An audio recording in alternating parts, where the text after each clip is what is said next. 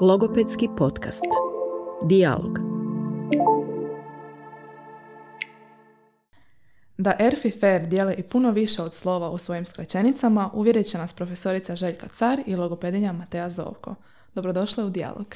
Dobar dan. Evo, samo ako se možete kratko predstaviti našim slušateljima u nekoliko rečenica, možda profesorica. Ne, hvala. Željka Car, redovita profesorica u trajnom zvanju, Fakultet elektrotehnike i računarstva, Sveučilišta u Zagrebu, voditeljica laboratorija za asistivne tehnologije i potpomognutu komunikaciju i voditeljica kompetencijske mreže I C T A C. Mm-hmm. Matea? Ja sam Matea Zovko, ja sam logoped, zaposlena sam u nastavno-kliničkom centru našeg fakulteta i članica sam laboratorija za potpomognutu komunikaciju i asistivnu tehnologiju, kojeg profesorica spominje. Mm-hmm. Lijepa kombinacija za danas. Um, možda nam možete ispričati kako uopće započela ova suradnja između F E R-a i E R F-a? Evo, znači još dvije tisuće osme. godine dvije mame djete, djece sa teškoćama u razvoju, jedna koja je vodila... Završile su oba dvije F E R, da, da skratim, mm-hmm. i predsjednice su udruga. Udruga roditelja djece s, teško, s više s drugim teškoćama i Hrvatska zajednica za Down sindrom. A one su došle na F E R doslovce sa iPadima u rukama i rekli ovo su odlični uređaj za našu djecu, tko se s time bavi na F E R-u. Mm-hmm. Sad vodi, ja sam vodila tada jedan tim koji se bavio razvojem nekakvih aplikacija za, za školstvo i nešto, pa smo onda rekli možemo mi probati vidjeti i onda smo mi nabavili iPade. Dakle, oni su bili prvi i tu bi sad htjela samo apostrofirati da zapravo roditelji djece s teškoćama u razvoju i osobe s invaliditetom su rani usvajatelji novih tehnologija. Mm-hmm. Znači, to su ono najčešće oni koji prate šta se događa na tržištima, koji nabavljaju, koji su zainteresirani za... kad se pojavi nekakav novi uređaj. To smo mi puno kasnije onda pročitali u literaturi, ali smo se na vlastitom primjeru Aha. sami osvjedočili. Dakle, mi smo onda pogledali tehnološki, vidjeli da mi možemo razvijati za, za tablete i za pametne telefone, ali da zapravo ne znamo što. One su znale otprilike šta im treba, ali sad tu, ono, ne, mislim, trebalo nam je ekspertiza u tom području, onda smo preko sveučilišta u Zagrebu, tada je prorektorica bila profesorica Melita Kovačević, mm-hmm. ona nas je spojila sa timom profesorice Ljubešić, i još je bilo profesor, profesorica i, i nastavnika S E R F-a i tako smo počeli raditi od dvije tisuće osme. Evo, ta suradnja u različitim formatima traje do danas. Divno, spomenuli ste kratko ovu kompetencijsku mrežu sa kompliciranim skraćenicama. Da. O čemu se tu radi? Da, znači, kompetencijska mreža je mreža stručnjaka mm-hmm. koji različitih multidisciplinarnih područja. I mi najaktivniji su nam naravno logopedi, rehabilitacijski, edukacijski rehabilitatori, grafički dizajneri, jako dobru suradnju imamo sa psiholozima i predstavnici udruga različitih stručnih i roditeljskih, odnosno udruga osoba sa bilo kakvim invaliditetom. I ta mreža nas sve spaja kako bismo kad prijavljamo projekte imali se na nešto pozvati, znači da se mm-hmm. ta suradnja formalizira, da se vidi da mm-hmm. postoji i onda kad prijavljate projekte onda lako se ode na tu stranicu web sjedište i pogleda se koje projekte smo do sada imali, tko je sve surađivao, tko je aktivan i na taj način zapravo možemo uvijek uključivati i pojedince i udruge i organizacije. U toj kompetencijskoj mreži nisu samo navedena je sveučilišna, sveučilišne sastavnice i udruge, nego imamo i neke tvrtke. Ja bih spomenula uh, tvrtku Cross, tvrtku koja je u području informacijske i komunikacijske tehnologije i koja nam je u nekoliko navrata e, ustupila svoje razvijatelje, odnosno razvili su neke aplikacije ili pomogli kod održavanja, jer zapravo imamo veliki broj aplikacija za mobilne uređaje, ali imamo velikih problema sa održavanjem i stoga mm-hmm. te aplikacije sada imaju i problema kod preuzimanja na nove uređaje i tako. Mm-hmm. Je li ta mreža onda spojila i vas dvije ili kako ste se upoznale? Matea, ti profesorica? Pa kažu da ništa nije slučajno, ali zapravo je to sve tako slučajno i krenulo. Ja sam um, upisala absolventsku godinu naravno. i naravno preporučam. ja. e, da, i evo, e, imala sam tu jednu ideju za aplikaciju. I razmišljala sam kom bi se javila i sjetila se da je profesorica već dolazila kod nas na fakultet u suradnji sa profesoricom Ivšac Pavliša u sklopu jednog kolegija. I onda sam se ja javila svojoj mentorici tadašnjoj na praksi, to je bila Klara Popčević, i ona me uputila na F E R. Brzo sam se sa profesoricom Car dogovorila i ništa, nas dvije smo dogovorile smo kako će to izgledati ta aplikacija. Ja sam prezentirala studentima na F E R-u kako to izgleda, da, i što sam zamislila, brzo smo krenuli u razvoj. Čuli smo se tako nekako i mailovima i komunikacijama, a onda je iz jednog projekta, jednog velikog projekta u kojoj su partneri F E R i E R F, proizašla potreba za jednim zaposlenikom na puno radno vrijeme, ali na strani F E R-a. I tada kreće I zapravo ova prešla. Cijela priča, tako je, da. E, onda sam se prijavila na taj natječaj, dobila sam mjesto i tako sam bila na F E R-u godinu, nešto više godinu dana, možda i tri četiri mjeseca. Mm-hmm. Sam bila zaposlena skroz na F E R-u u njihovom timu. I kako si se snašla tamo? Ferovskim vodama. Pa evo sad se zeznamo da sam njihova, ali Aha. sam i naša i vaša, tako da je dobro baš da E R F i F E R dijele mjesta. Sad kad se sretnem sa Ferovcima, onda oni pitaju, e, i gdje ti je, sa... sad sam zaposlena na E R F-u, da rekao sam. Um, I onda me pitaju gdje ti je bolje, a s jedne strane su mi E R F-ovci, s druge Ferovci, ovako u društvu, onda kažem, ne znam, E R F, E R F, E R F, dobro, imam disleksiju, pa kao ne mogu, ne mogu se odlučiti do toga. Tako da evo, da, jako sam sretna i zahvalna sam što sam imala i ovu priliku biti dio multidisciplinarnog tima. Mm-hmm. Kako ti je bilo to iskustvo? Jako zanimljivo. Evo, e, postoje one priče, ali da, u teškoćama u komunikaciji između različitih mm-hmm. stručnjaka, različitih profila i slično, ali kako je e, Željka naglasila, ova suradnja traje godinama. Tako da se to jako dobro izbrusilo svih ovih godina. Ja sam samo uklizala i evo, baš mi je bilo jednostavno sa svima. I jako bogato iskustvo u smislu da sam jako puno naučila. I ne samo o, o tom dijelu da ja mogu možda doći i održati neko jednostavnije predavanje mm-hmm. o toj asistivnoj tehnologiji što se tiče um, uređaja samih. Mi inače govorimo o primjeni asistivne tehnologije, ali i razumijevanja ovog tehničkog aspekta, kalibracije i slično.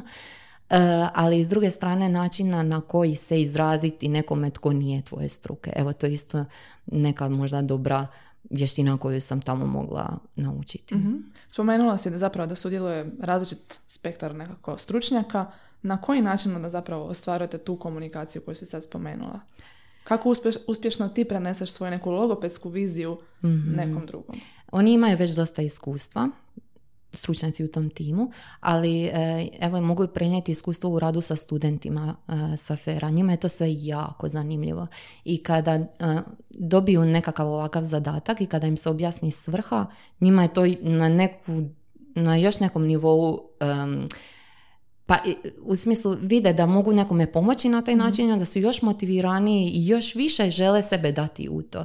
I onda ja njima objasnim koji je cilj, koja je svrha, kako to izgleda jednostavnim rječnikom, kao što bi mi objasnili, moraju razumjeti jel da poremeće, moraju razumjeti e, teškoće i moraju razumjeti način na koji funkcionira nešto da bi mi mogli prevladati te teškoće. Mm-hmm. Znači taj asistivna tehnologija ili nekakvo rješenje koje želimo razviti, ka, koja je funkcija i pozadina iza toga, zašto mora biti na takav nekakav način kako smo mi zamislili. Mm-hmm. To je, to je taj način kako koristiti rješenje, a oni će onda to rješenje razviti.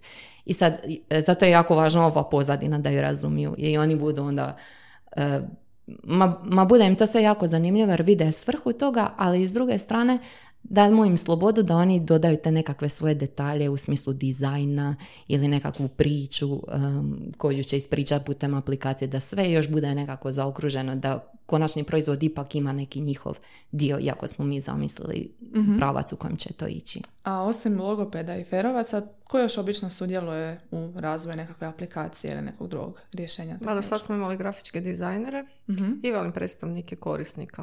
Mm-hmm. koji prati cijelo vrijeme, oni moraju biti, jer neke, neke aplikacije, mi, imamo, mi ih imamo preko pedeset, dobar dio njih sada ima problema s novim verzijama operacijskih sustava koji se stalno mijenjaju i mi bi zapravo trebali imati tim od petoro ljudi ili troje ljudi koji bi stalno samo popravljali kada Android javi novu verziju ili iOS iza novu verziju, a onda treba popravljati aplikacije. To je zapravo cijeli poslovni model koji nama čini problem, jer mi smo sveučilišna organizacija, nismo mi tvrtka, jel?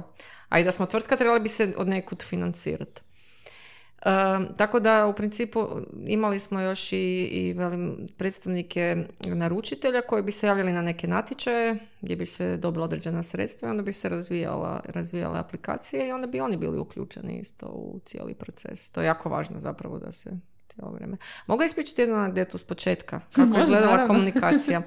Znači, došli tableti, mi skupili tim, prvi sastanak na, ERF-u, na F E R-u je bio, došli, dokle, došli profesorice, asistentice, docentice, svašta nešto. Mi došli, grafički dizajneri došli sa grafičkoga, profesori njihovi, psiholozi, prvi sastanak i mi ono najjednostavnijim, po nama netehničkim rječnikom pričamo o tome da su se pojavili tableti, da je to jako dobar uređaj, sjede tamo i predstavnici roditelja djece s teškoćama i da bismo mi sad htjeli jednu platformu gdje bismo mogli razvijati različite aplikacije za djecu s teškoćama, za komunikaciju, edukaciju i to. I sad svi oni slušaju i tako sve to bilo dobro, da bi oni nama nakon pola godine otprilike rekli da njima nikako nije bilo jasno. Zašto mi pričamo o tabletama, pilulama? Kakve veze F E R sad ima s tabletama? I, i da ih je najviše uplašila riječ platforma. Ali, velim, to je bilo na početku. Ono što je bilo vrlo e, izraženo od samog početka je bila jedna motiviranost svih uključenih. Znači, mi smo jedno dvije godine volontirali na način da su svi ti profesori i asistenti i dizajneri i svi uključeni u cijeli taj proces se skupljali, okupljali jedanput mjesečno, e, radili u, u međuvremenu, razvijatelji su razvijali.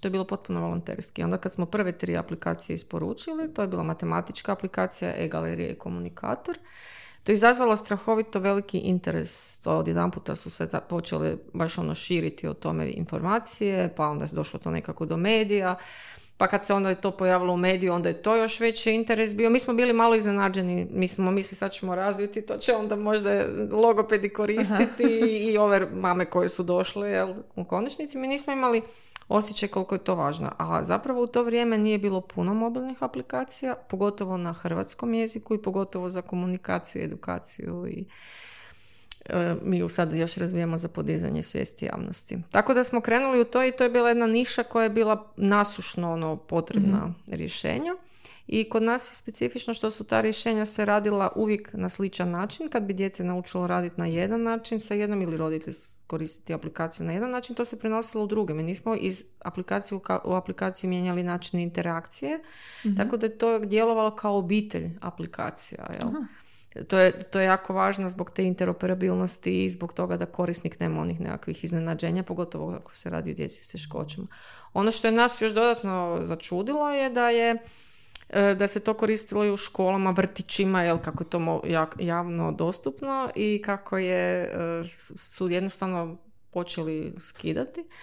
E, ima jedna isto anegdota gdje smo mi bili na jednom vojnom e, sajmu u Splitu. Izložba vojna je bila i sad kako ja inače predajem i na vojnom studiju neke tehničke predmete na vojnom inženjerstvu i onda su rekli pa dajte odite vi i pokažite i te vaše aplikacije. Sad onda imate ono haubicu, ne znam, onda imate nekakvu drugu vojnu opremu i onda sad stoji naš štand, mi smo imali nekakvu virtualnu stvarnost u to vrijeme i tako. I sad mislim tamo mi stojimo i dolaze, dolaze razredi iz škola i vide naše aplikacije onako... Pa da, to smo mi koristili. Niko nije rekao šta sad ovo ovdje radi, da, što smo mi očekivali na neki način, najme sad kad vele šta je ovo. A, a to smo mi, mi smo s tim radili. Tako da onda neka, nekako nam je bilo baš toplo pri srcu. Znači, uspjeli ste dobiti tu prepoznatljivost na neki način. Pa nismo se mi oko toga specijalno trudili, nego da, velim jednostavno, to... bilo je ugrađeno znanje unutra. Kolega sa Edukacijsko-rehabilitacijskog fakulteta, kolega s Grafičkog faksa, našeg znanja mm-hmm. tehničkoga. I to se vidi. To se vidi. Znači da onda to bude korisno. Mm-hmm. Jel? Sad zanima me, budući da smo spomenuli da različiti stručnjaci sudjeluju, jel se dogodi neki trenutak kada imate različite prioritete u razvijanju aplikacije? Mm-hmm. Tipa da logoped kaže ne, ovo mora točno ovako. Sad kaže, me profesorica pogledala. Da... Nek se zna. Značajno je pogledala. Ili dizajner kaže ne, ta sličica ne valja, pa onda Ferovac kaže to tak ne može. Što u tom slučaju? Da, kompromis. Da. Mm-hmm.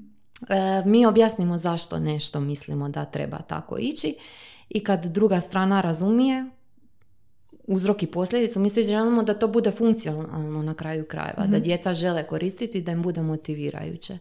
I zato je važno razumjeti i taj aspekt. Ali opet sad postoje i ta neka tehnička ograničenja. Pa evo, kad smo mi razvijali prvi komunikator, onda je grafički dizajner e, rekao kad se odabere određeni simbol na komunikatoru da se označi plavom bojom rubom, rub tog simbola, da se vidi da je odabran. I mi prezentiramo roditeljima djece sa teškoćama i oni kažu ne, ne, ne, to treba biti crveno. Sad veli dizajner, ali mislim crveno je znak da je krivi odabir, da je ono upozo, boja upozorenja. Ne, ne, našoj djeci treba crvena boja. Zatim smo, kako smo imali psihologe, onda se ono, pitate, a Fer je mm-hmm. vodio tu, taj projekt, pa onda je bilo onak nekak smo mi uvijek pitali, onda pitamo psihologa, oni veli isto, pa, pa obično je crvena boja, neka boja upozorenja. Šta, o čemu se radilo? Zapravo djeca s višestrukim teškoćama imaju cerebralno oštećenje i oni dobro percipiraju crveni dio spektra. I ti roditelji su govorili iz perspektive svoje djece, ali nemaju sva djeca taj poremećaj, jel? I onda je Fer odlučio, ok, mijenjat ćemo, ostavit ćemo opciju da svatko može odabrati boju okvira koja mu odgovara. Mm-hmm. Ali to je značilo onda da treba mijenjati i boju pozadine. I to sad, mislim, sve to tako lijepo zvuči, ali to je nama nekoliko čovjek dana razvoja. Mm-hmm. Jel? Mislim, implementacije, pa testiranja. Onda šta se dogodi? Onda tamo šalje roditelj, evo, aplikacija ima grešku, nestala su slova. Kako su nestala slova, stavio crnu pozadinu, boje su crne. Font je crni, ne vidi se na crne pozadine. Tako da da, mislim, u tehničkom smislu puno toga je ograničavajuće, jer kad je Matea došla na F E R i kad je pričala studentima, znači ona je prvo sa mnom dogovorila, mi smo rekli ok, možemo probati razviti aplikaciju, možeš ju predstaviti. Čiribu, čiri glas. I sad ona priča studentima, priča, ja gledam, mislim si ok, ovo neće ići, ovo neće ići, jer mislim jednostavno ne možemo stići. S tim da nama ne razvija aplikacije studenti sve, jel, uglavnom većinu aplikacija su razvili baš profesionalni razvijatelji koje smo mi zapošljavali na projektima, ali jedan dio aplikacija su razvili i studenti, ne, ne sve.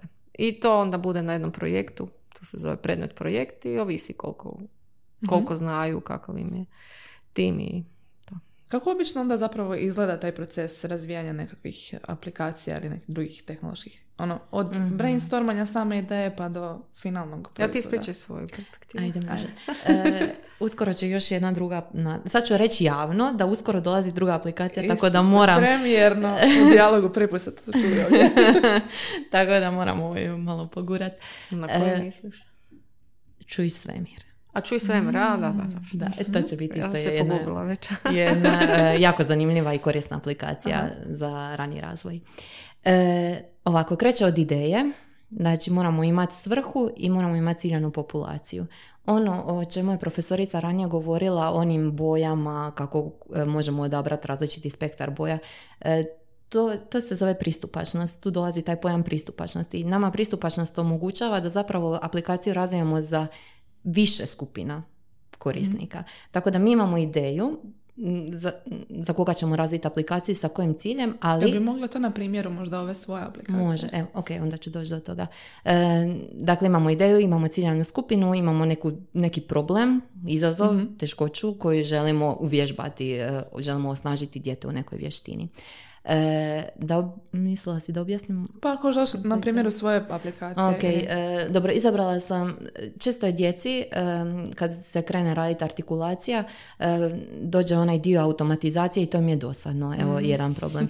E, osim toga, kad usvojimo neki glas ili klasika kod fonoloških poremećaja, ne razlikuju fonološki e, ili artikulacijski slične glasove. E, i onda u biti ono što moramo raditi je uvježbati njihovo razlikovanje e, i opet nam pomaže taj vizualni modalitet pri tome.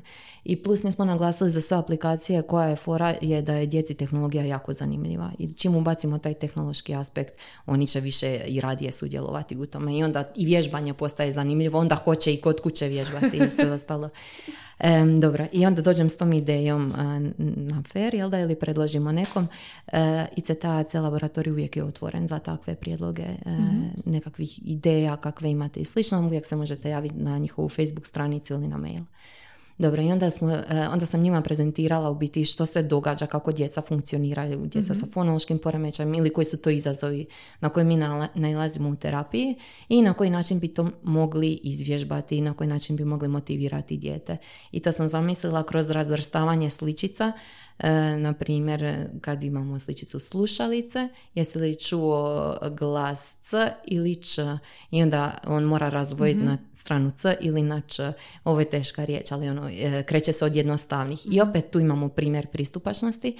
U ovakvim digitalnim rješenjima napravili smo da možemo vježbati lagane glasove, teže, E, odnosno stavili smo ih na, u inicijalnu poziciju riječi, mm-hmm. u medijalnu poziciju, u finalnu poziciju i sve pozicije. Tako da možemo odabrati težinu a, na kojoj je naše dijete. Kao leveli. Leveli, tako mm-hmm. je. I onda možemo zapravo vježbati sa različitim korisnicima. I sad ako ja odabrem inicijalnu poziciju, razlikovanje glasova S i Š, meni će se izbacivati sličice koje imaju u inicijalnoj poziciji ili S ili Š i dijete ih mora razvrstavati na određenu stranu. Mm-hmm.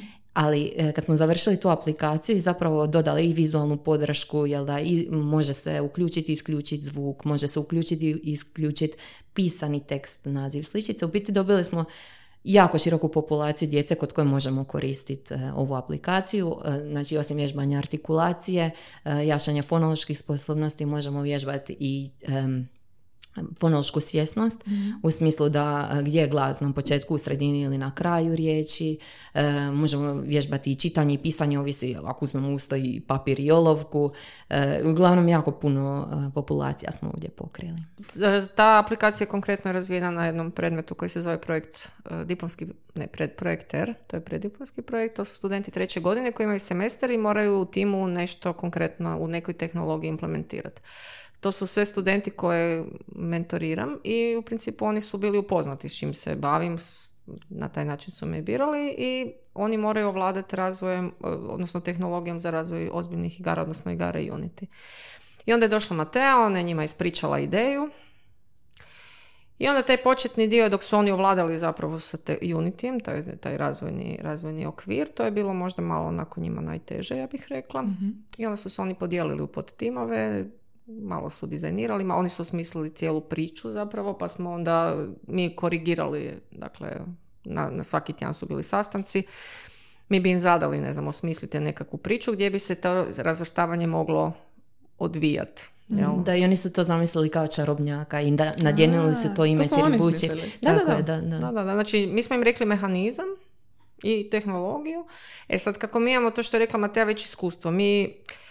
Kad bi sad netko išao surađivati sa softverskom tvrtkom koja nije u području digitalne pristupačnosti, vjerojatno bi puno više morao komunicirati. Mi sad već neke stvari mm-hmm. nakon ovih petnaest godina smo naučili, mm-hmm. tako da mi sad već njima kažemo, ali pazite, da mora biti kontrast ovakav i onakav, da mora mm-hmm. biti jedna sličica po ekranu, mora biti dovoljno velika, font mora biti... Znači, dobili su ograničenja za razvoj, ali i upute jasne.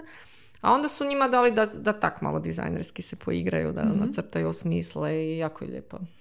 Super mi je kako ste vi ispričali sad ovaj dio razvoja, a moje, iz mojih očiju, iz moje perspektive uopće to ne izgleda tako. Ja sam došla tamo, prezentirala, oni bi iz tjedna u tjedan nešto napravili, poslali, ja bi testirala i rekla bi, e pazite, ovo treba ovako, točno popis stvari bi, i to su znali bi jako dugački mailovi, onda bi oni imali neko vrijeme opet i kad bi sad taj proizvod bio koliko toliko gotovo, ono kao neka završna verzija, onda obavezno ide u testiranje sa krajnjim korisnicima. Mm-hmm. To je jako važno. Onda bi ja poslala kolegicama, ja bi sa djecom testirala e, i onda bi vidjeli zapravo da ako se prikazuju slova, da to ne, djeci koja vježbamo, znači fonološko, e, fonološki sluh i sad razlikovanje S i Š, a zapravo ako te već prepoznaje S i Š u Aha. toj riječi, nema koristi. Aha. E, i zato smo se onda dosjetili dalje. E, sad trebamo dodati opciju da to možemo sakriti i tako dalje. Ti si već otišla naprijed, ja sam tek na početku, kad oni uče ovaj, Unity. da, vremena, znači oni uče Unity, onda im damo da osmisle scenarij, onda naprave prvu verziju nakon nekog vremena, jel, to recimo na polovini projekta bude obično prva verzija i onda se stvari ubrzaju. Onda oni pošalju verziju, onda Matea to gleda, pa mm-hmm. Matea gleda sa, sa svoje strane, imali smo jednu kolegicu koja je gledala sa tehničke strane mm-hmm. I onda njima pošalju mail, super je, ba, bravo. Da, ja se samo divim. A onda nakon toga, Mili. A samo ovo popravite, onda frr. Ali, ali sandvič na kraju. Ono, super, bit će to odlično, svaka vam čast i tako. E, tako da, da, mislim, dobra stvar je da e, studenti naši se ne sretnu sa tako direktnom primjenom softvera do tada i njima mm-hmm. je to jako zapravo zanimljivo i to područje cijelo. Oni u paraleli slušaju i neke predmete gdje uče o pristupačnosti i o svemu tome, pa onda imaju i sa ta saznanja, tako da dobro je, dobro je. Ali velim, njihova motivacija tu baš, jer ja sam bila, mislim, imala sam ja projekte sa studentima na nekim drugim područjima mm-hmm. koji nisu toliko njima zanimljivo. Mislim, motivirajući, mm-hmm. baš ovo vidite da to neko će možda, mislim, njima uvijek kažemo, gledajte, vi ćete to razviti, ako to bude dobro, to nikad ne može se odmah implementirati, evo, mm-hmm. ta aplikacija skoro godinu dana se dorađivala poslije, onda mm-hmm. netko mora to doraditi. Ali je, ovaj, ako bude dobro, mi ćemo to staviti na Google Play i ljudi će to koristiti. I to je njima najveći motivator. Mm-hmm. Da sad kad oni ulažu tri mjeseca mm-hmm. u nešto što će se mm-hmm. i vide. I, i, sur, i njim, mislim da je to jako motivirajuće i ova suradnja sa Mateom, sa logopedima. Sa, mm-hmm. mi ih uvijek odve, odvedemo. E, ali onda smo prošle godine napravili da smo otišli s tim projektom na Črnomericu u vojarnu kod kadeta. I onda smo njima pokazali. Onda su njima, njima smo pokazali nove tehnologije. Si ti bila? Ne, oni su išli. Da, oni su oni išli su sami. sami. Uglavnom, uh, oni su tako ponosno pokazivali tu aplikaciju i kadeti su sa zanimanjem gledali. Ono, ali imali smo još i neke primjere sa virtualnom i proširenom stvarnošću. Mhm. Tako da smo, ono, kadetima svašta nešto pokazivali, ali su kadeti bili jako zainteresirani, a kadeti su onda našim studentima pokazivali to. Tako da vam je to povezivanje, zapravo Aha. imam osjećaj nekada povezujem mm. ljude. Nek- bitan je taj networking i ovo što si rekla, htjela sam te pitati, jer jesi onda živjela taj multidisciplinarni san? Jo, ja... O tome nam stalno govore da. Na fakultetu, mm. pa ovo je možda jedan primjer dobre prakse. Pa mislim da nekako najbliže snu što, što sam doživjela je zato što su ti drugi stručnjaci tu s tobom i vi zajedno radite na nečem. Okružen, okruženi ste jedni drugima, brzo komunicirate informacije, brzo se stvari mijenjaju, ali to što smo ranije spomenuli, nikad to neće moći biti idealno. Mm-hmm. Zato što svako područje i samo po sebi ima ograničenja i onda kad se više ograničenja nađe na jednom mjestu, traži se optimala. Ali to je opet dobar znak zato što nam je skroz motivacija da idemo dalje i tražimo još bolje, još bolje, mm-hmm. još bolje. Jesi naučila biti fleksibilna onda u tom smislu? Profesorica? ja, ja uopće ne znam što je multidisciplinarni san. Objasnite mi. Pa da, na... Um, multidisciplinarni san, jako se potiče gledanje sva, stvari iz više perspektiva. Mi zašto san? San zato što je u realnosti, u realnosti teža. teško. Aha, realnost je teška, da. da. A ne, ja gledam, mi smo tehničari, mi sve gledamo iz realnosti. Da, istina. istina. Tako da ja, ja jednostavno... Uh, pa ne, fleksibilna jesi i ono što je... Zašto mi tako dobro surađujemo? Moram priznati da smo se jednostavno pronašli. Vi jeste društveno područje, logopedija, edu rehab i to, jel? Mm-hmm. Ali imate jako dobru strukturu, jer morate imati strukturu, zato što imate različite korisnike, različite metodologije i, i vaš posao je izazovan. To nije, vi nemate rutinske poslove i mm. kad je nešto kaotično, onda u to moramo unositi strukturu. Mm-hmm. I nama jako paše struktura s druge strane, jer za razvoj softvera vi ne možete malo jedno ovako, malo drugi put onako, jer velim, ja sam i sa Jasminom Stošić surađivala i sa, sa mnogima sa vašeg fakulteta, svi imate izraženu tu strukturu i to je preduvjet kvalitetnog rada. Kad kažem strukturu, mislim na to da ste u stanju uh, ideju razložiti u nekakve konceptualne dijelove koje mi možemo pratiti, po kojima mi onda možemo oblikovati tehničko rješenje, da se držite rokova, mm-hmm. i da, da ste dorečeni. Jel? Znači da, da cijela ta komunikacija je dorečena, nema ne, nešto ostane u zraku. Nije, mm-hmm. nam, nije nam sa svima tako, moram priznati. I sve suradnje koje su preživjele godine su gdje smo se pronašli. Mm-hmm. Tako da velim to da je društveno područje ovak, ne znam, lepršavo, a mi smo strogi, to uopće ne drži vodu. Znači, mm-hmm. bez obzira kako područje, ako se poštuju načela nekakvog poslovnog poslovnog pristupa bilo kakvom mm-hmm. problemu i njegovom rješavanju, onda ljudi zapravo mogu dobro komunicirati. Pazite, bilo je i ovdje isto i nesuglasica i svega. Samo što se one pokušaju riješiti, mm-hmm. što veli Matea, kompromisom i tako. I svi moramo biti fleksibilni. Samo što znamo koja su nam ograničenja. Nekad su nam ograničenja resursna, nekad su nam ograničenja vrijeme, nekad nam je ograničenja tehnologija, nekad nam je ograničenja stranih korisnika. I jako je bitno da svi razumijemo. Jer kad mi neko dođe i kaže moraš napraviti tako, a nego objasni zašto, onda prvo što ćemo reći ono... Tako da, jako je važno. Ali jako je zanimljivo ovo što ste rekli. Zapravo ovaj set vještina i znanja koje si ti dobila na E R F-u, koje su prvotno bila zamišljena da koristiš u direktnom logopedskom radu, si uspješno uspjela prebaciti ovdje se taj transfer znanja u ovo područje koje možda bila... Laura, koliko pohvala. Motaj kablove, možda da završimo ovdje. Slušali ste djel? Divno, ne, zaista, zaista je impresivno. Htjela sam još da malo spomenemo i neke druge aplikacije, uh, osim ovo što si ti razvila kao neku svoju ideju, što ste, čime ste se još bavili? Pa evo, što ste ja možda sam, najponosniji? Ja najviše volim prskalice. Aha. Uh, one su razvijene na projektu su, mogu ja o prskalici, meni ja kad pričam o prskalicama, najbolja priča, je, najdraža. Da, znači specijalna bolnica Gornja Bistra, projekt s UNICEF-om i zapravo nije uopće bilo zamišljeno da tamo razvijamo nekakve aplikacije, nego da držimo edukacije. Međutim, mi kad smo onda išli u, u, u, ja sam malo iskreno imala i strah prema odlasku tamo jer sam svašta čula, međutim mi kad smo došli tamo, održali prve edukacije, obišli tamo korisnike do osam godina. To je jednostavno, meni je postalo jasno zašto volonteri tamo dolaze svake godine i nekako to je sve sjelo na mjesto. I onda smo bili u komunikaciji sa logopedima koji tar, tamo rade, logopedinje dvije, i kao oni su nam objasnili kao, da vaše aplikacije super, ove oni koristili su slovaricu za učenje pojmova i neka dječica su dobro na to reagirala, ali su rekli da dio korisnika čak ne može povezati vezu uzrok posljedica. Znači, ako ja srušim čašu, da će se voda proliti, tako. I sad kao da bi trebalo neku aplikaciju. Znači, doslovce su rekli, trebala bi aplikacija za učenje uzročno-posljedične mm-hmm. veze. Tada je kod nas bila jedna uh, mlada kolegica na diplomskome koja je uh, išla proučavati šta to znači. Dakle, to su sve uglavnom djeca sa cerebralnim oštećenjima, sa višestrukim sindromima, višestruka oštećenjima, različitim sindromima i, i slično. I onda je ona našla u literaturi da oni jako dobro vide određeni di, određene dijelove spektra, da mm-hmm. jako dobro percipiraju zvukove iz određenih frekvencijskih spektara mm-hmm. zvuka.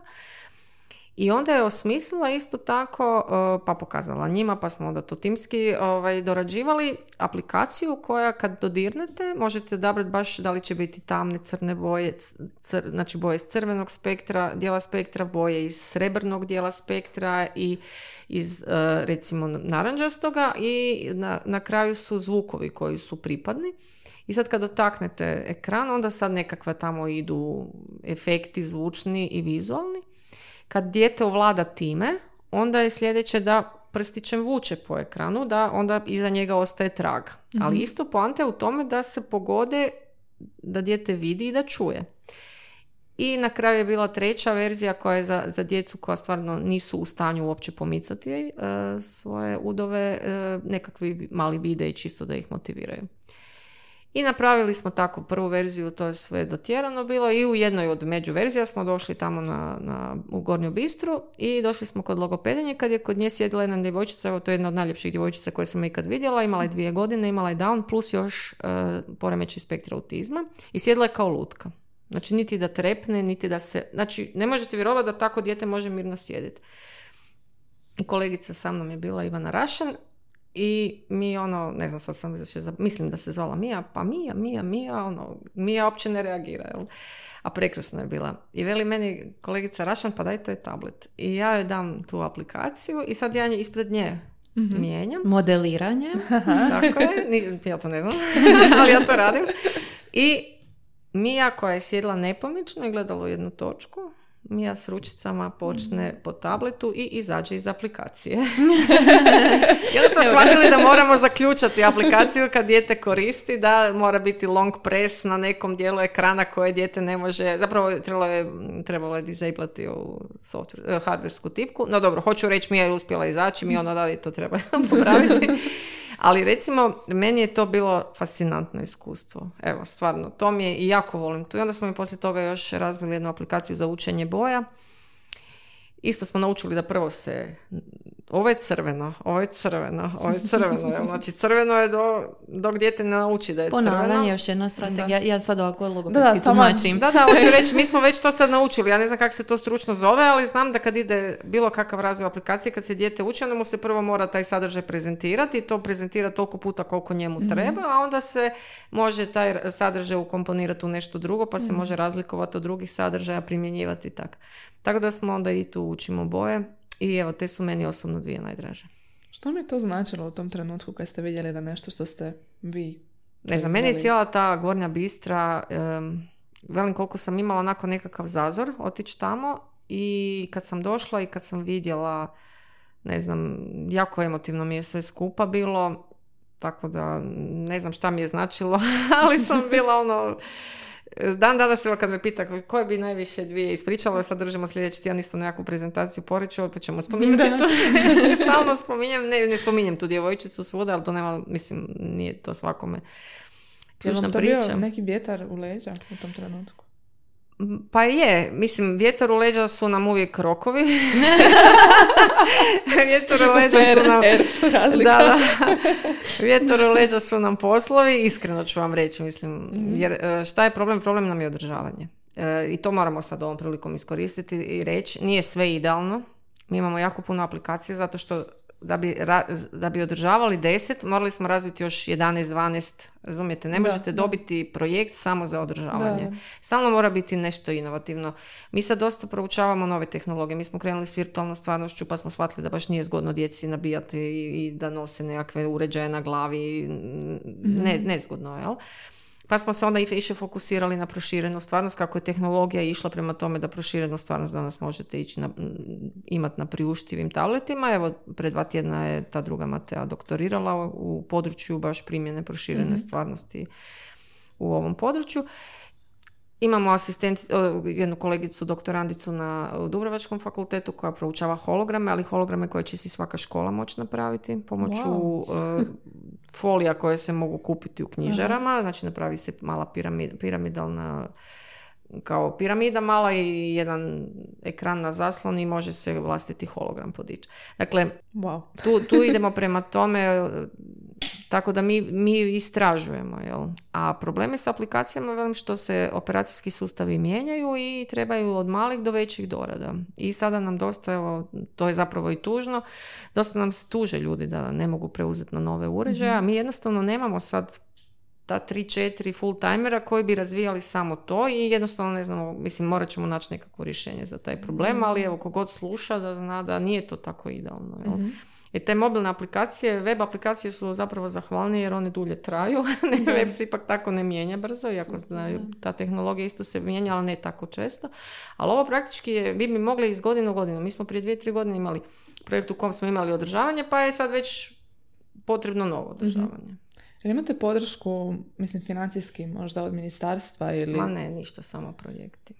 Mi moramo prijaviti projekte. Da dobijete projekt morate imati nešto inovativno. Znači morate razviti en plus jedan mm. ili en plus dva i, i što je super, nama je to interesantno, da bi onda još usput malo, ako možete, budžetirati i razvijali to. Nama je najbolje da imamo svoje vlastite razvijatelje. Mm-hmm. Plus što tu moramo voditi računa da plaće razvijatelja u industriji su bitno veće da, da, i, da. I, i oni koji kod nas ostanu, to su uglavnom ljudi koji ostanu zato što su motivirani za to da. područje, ali ostanu godinu, dvije pa odu. Mm-hmm. I tako, mislim, projekti traju, oni se zaposle na projektima. Tako da to je tak jedna dobra priča, ali ima i e, problema, da ne kažem izazova. Da, mislim, očekivano da. E, pa sve aplikacije koje smo razvili svrstali smo u tri kategorije, tri temeljne kategorije. Jedne se tiču edukacija, e, dakle to je čitanje i pisanje, e, pomoć u učenju matematike. E, help, profesorice. Pa, ne znam, fonološke svjesnosti. Da, to... da, sve što se tiče čitanja, pisanja, predvještina školskih, matematike, količine. Učenje na sat. Učenje na sat, tako je, ti različiti učenje koncepti. Učenje godišnjih doba. Mm-hmm, tako je. To su edukativne aplikacije, onda imamo aplikacije za komunikaciju, to su nekakvi ovi komunikatori koje koristimo ili aplikacije koje koristimo za e-galerija, za pričanje priča, uzročno-posljedični slijed. Možemo ih isto tako koristiti kao jednostavne komunikatore. tako da uslikamo dijete kako radi neku aktivnost, primjerice, pa nasnimimo zvuk i dodamo tekst i onda dijete može odabirati aktivnosti koje želi raditi, ili možemo komentirati različite stvari što smo radili, možemo ispričati što smo radili taj dan i slično. I imamo još jednu kategoriju, to su aplikacije za podizanje svjesnosti javnosti o različitim potrebama osoba sa invaliditetom ili o različitim poremećajima i teškoćama u razvoju i slično. Tu su aplikacije susretnica, koje jako je dobar odgovor javnosti na ovu aplikaciju. Radi se o tome kako prolazimo kroz različite scenarije gdje u svakodnevnom životu susrećemo osobe sa invaliditetom, na primjer na parkiralištu neke javne zgrade ili u liftu, u kinu i slično, i susrećemo osobe sa različitim tipovima invaliditeta i dolazimo u kontakt s njima i sada kroz interakciju sa tim likovima učimo na koji način možemo razgovarati s njima, mm-hmm. na koji način je prihvatljivo i u redu reagirati i slično. Evo samo ako se mogu nadovezati, znači Državna regulatorna agencija za mrežne djelatnosti, HAKOM, koji je regulator za operatore i za željeznički prijevoz, već godinama, godinama financira projekte u ovom području.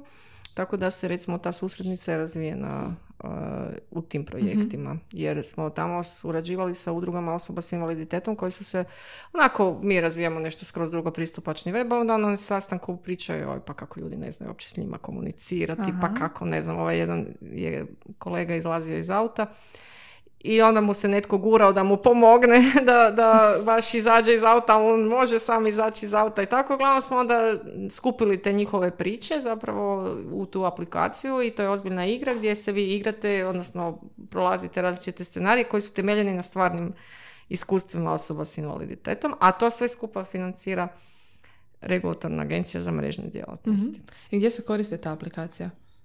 Mi smo ju, dakle ona je javno objavljena, mm-hmm. uh, mi smo ju, napisali smo i priručnike za škole, ideja je da se koristi u školama, i držali smo već radionice uh, preko Carneta uh, za međupredmetne nekakve teme i koristi, može se koristiti na satovima informatike, može se koristiti na satovima engleskoga jer je uh, i na engleskome.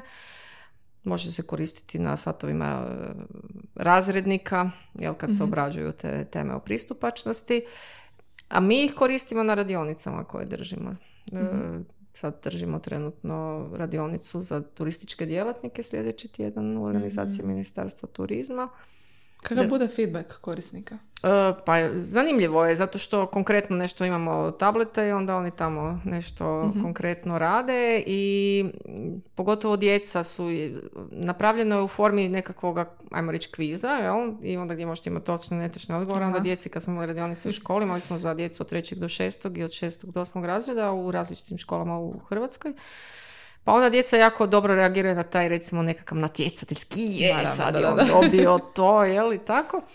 A stariji su, u principu, kad im se ispriča, ne, ne dobiju samo tu aplikaciju, nego se održi prije toga jedno kraće predavanje o svemu, o digitalnoj pristupačnosti, o pristupačnosti, o međukomunikacijskoj pristupačnosti, ljudskoj i to.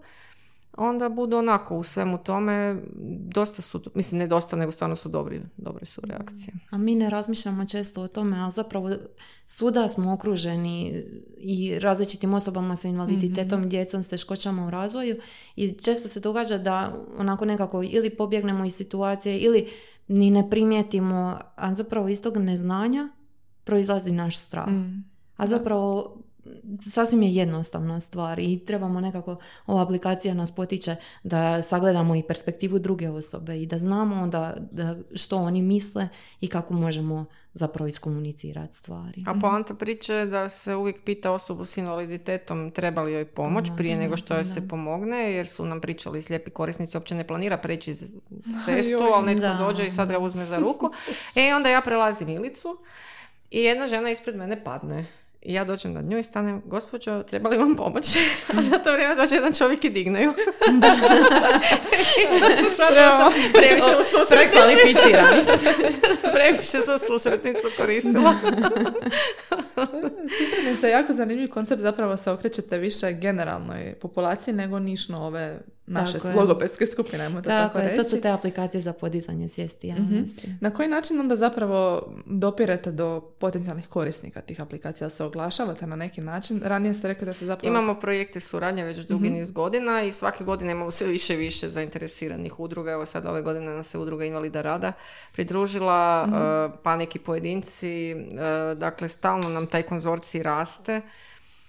Prošle godine Korablja, Arka, znači svake godine netko iskaže interes za sudjelovanje i u tim ja, dakle, aplikacijama koje se tiču javnosti, tu je bih ja spomenula i prototip pristupačnog weba, web sjedišta, pa pristupačne mobilne aplikacije, pa aplikacija HAKOM Quiz koja prikazuje kako web stranicu vide osobe s različitim teškoćama. To je, to recimo koriste i studenti naši i na još nekim fakultetima tehničkim.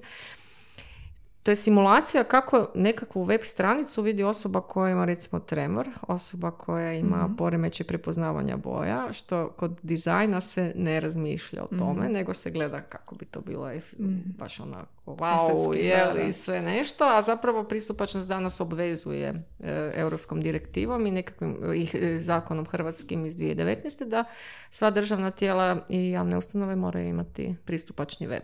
I naravno ko je osviješten će i iako nije u toj kategoriji imati pristupačni web. Mm-hmm. Ja bih još dodala, u sklopu tih projekata um, u kojima se razvijaju aplikacije postoji taj visibility segment o kojem se onda um, predstavljaju isto tako te aplikacije. Zadnja koja je razvijena uh, u našim tim aplikacijama za podizanje svijesti javnosti je u sklopu projekta Attend, čiji je nositelj Carnet i F E R i E R F su partneri u projektu. Mm-hmm. I ona... danas se vrti reklama. Tako. E, tako je, tako, tako je, da.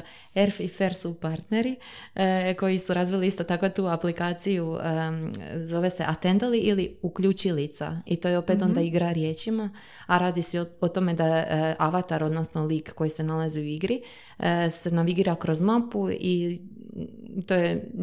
Prikazuje se zapravo život jednog djeteta, škola, igralište, različiti konteksti kod kuće, na ulici i slično. I on se zapravo kreće kroz tu mapu i susreće svoje prijatelje sa različitim razvojnim teškoćama, a oni koriste različite oblike asistivne tehnologije mm-hmm. i potpomognutu komunikaciju. I e, onda on ulazi u interakciju s njima i zapravo uči o tim e, oblicima, o tim e, rješenjima i načinima na koji može komunicirati s njima koristeći potpomognutu komunikaciju. Jako zanimljivo. I to će studenti F E R a koristiti na svojim labusima. Da. Baš je impresivno sve što radite, zapravo radite jako puno toga. Jel imate već sad neke planove za budućnost, nešto što biste voljeli razviti? Ali stvarno. Dobar cilj. Da, ne, ali toliko je posla da ono, pokušavamo uhvatiti. Evo sad te imamo radionice u okviru toga tenda, pa u... radionice neke druge, pa imamo više paralelnih projekata. Mm-hmm. Tako da. Mm-hmm. Ali razvijamo ovo što je profesorica ranije spomenula e, za nove tehnologije, proširenu stvarnost, virtualnu stvarnost i tu imamo tu našu kolegicu Mateu Žilak koju smo ranije spomenuli, koja se baš e, usmjerava u području Um, o, djece s razvojnim teškoćama i osoba sa invaliditetom i pristupačnosti u novim tehnologijama, tako da evo, to je isto nešto novo i, i sa puno potencijala što sad se istražuje. Mm-hmm. Budući da imate tako jako puno posla, jel tražite onda i nekakve nove radne snage? Da, da. Može li se pridružiti toj vašoj kompetencijskoj mreži? Može, može. Znači, kad god krene neki projekt, onda uvijek tražimo ljude, tako da se nadamo da ćemo stalno imati neke mlade snage Aha. s nama. Mm-hmm. Matea, imam još jedno pitanje za tebe za kraj. Uh, ti si se sad vratila u ovaj direktni logopedski mm-hmm. radio, tako? Tako je, da. U centru. E, jel postoji nešto što si naučila u ovom iskustvu da sad možeš novo donijeti u svom terapeutskom radu? U, koje dobro pitanje. Ma, kako sam ga smislila. Jel imamo vremena za širne misle?